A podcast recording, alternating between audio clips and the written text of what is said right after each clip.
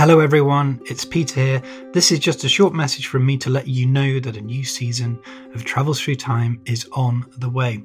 As ever, we've been sending out the world's best historians for you and asking them that simple, compelling question if you could travel back through time, which year would you choose?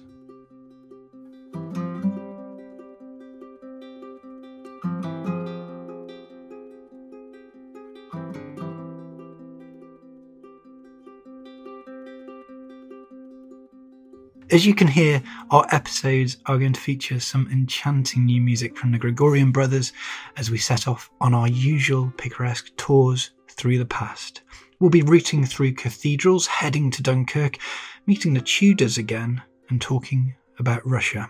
The first episode will be out this Thursday, and it's with the number one best selling historical novelist and one of Britain's great contemporary writers, Robert Harris.